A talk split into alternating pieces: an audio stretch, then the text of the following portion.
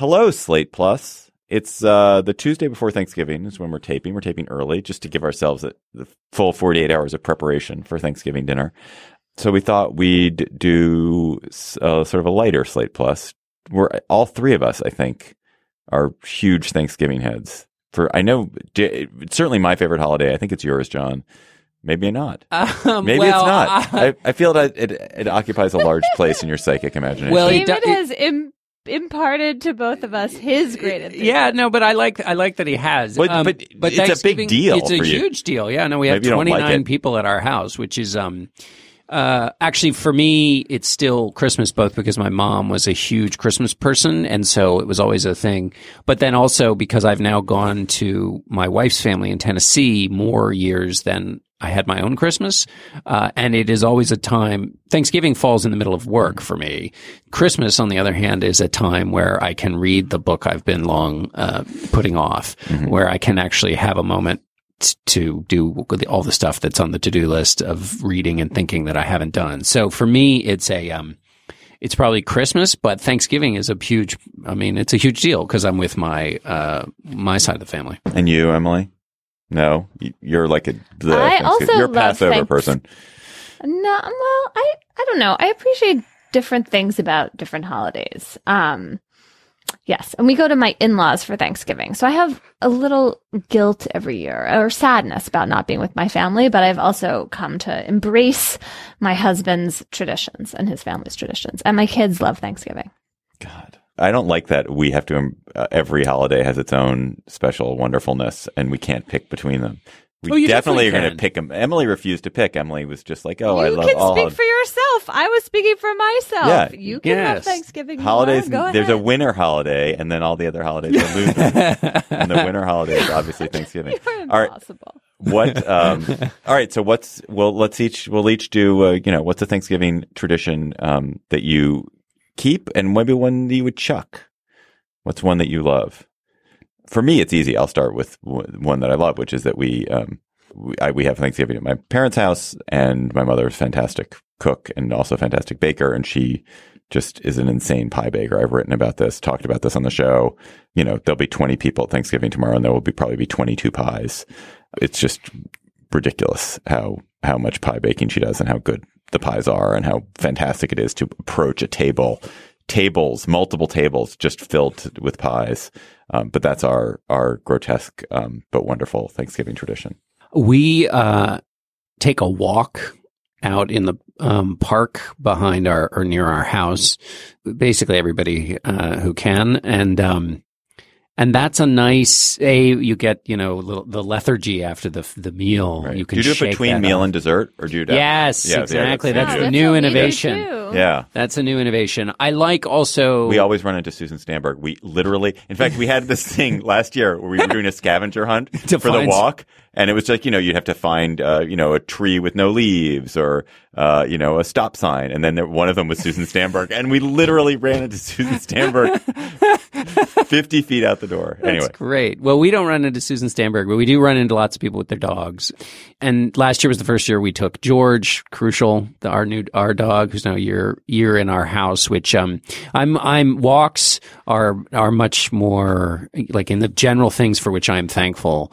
We now Uh, every whenever I'm home at night, every night walking George is a huge restorative crucial thing and so i attach that to the to the thanksgiving walk which i like Emily, what's the tradition that you like? Well, I also like that walk, but we have a Friday morning or Friday day football touch uh, touch football game, which I don't play in that game. I don't feel like I need to do that, but I really like watching it and um, kind of walking around the edges of it and seeing these different generations. Um, you know, the kids have become adults basically and taken over the game from the limping dads, and uh, that is very fun to see. Yes, we ours is Thursday morning. You guys do yours Friday morning. Mm-hmm. You do it afterwards. Interesting. I want let's out things that I would like to dump. I would like to dump a lot of the kind of uh, vegetables. I feel that Thanksgiving vegetables are just really they're really heavy and mushy in a way that that I think needs Just a, find a better rethink. vegetable dishes. like which ones do not judge the vegetable by their worst like make a really good I do. Yeah, I fight what that, but I'm one person. I'm one Yeah. person. I usually am responsible Just for the get rid of the greenest cooked carrots. Actually, I, I was tell gonna you do what, a new cooked carrots. Well, year. you know, just shred the carrots, put a Mm. little ginger, ginger, and um, and a little lemon. Oh, delicious! Bright, refreshing, as opposed to the heavy That meal. sounds really right? good. It's really good. Simple as heck to make. see, that's a good change. Yeah. Yeah, that's Yeah. a tradition. So I wasn't proposing. I was going to get change something, and now here's an improvement. Okay, Mm-hmm. is there something that you guys need help with that you feel like could improve your Thanksgiving? Uh, I would like the conversation to be more fruitful. It's impossible with 29 people. What do you expect it to yield at the end? I don't know. No, I just I want uh I don't know. I I don't I I mean it's just impossible. you can't have a Thanksgiving after an election and uh uh I mean I just think, you know, I, maybe it's also because this is what we do for a living is you know wrestle through a lot of Right. uh, complicated things and I don't I want to talk about other stuff and also I have a, a wonderfully politically diverse family which basically is on you know in, it, we may in fact be we could I bet we're I bet we're in the 1% of spectrum uh, families in terms of left of left and right of right and uh, and I and I love that in theory. I wish I could. I wish I could love it in practice. That's something I would like to uh, improve. I like the families. Ours is too big, but where people goes go around and talk about what they're grateful for. I love hearing people when they express genuine gratitude, particularly for things that are like not obvious.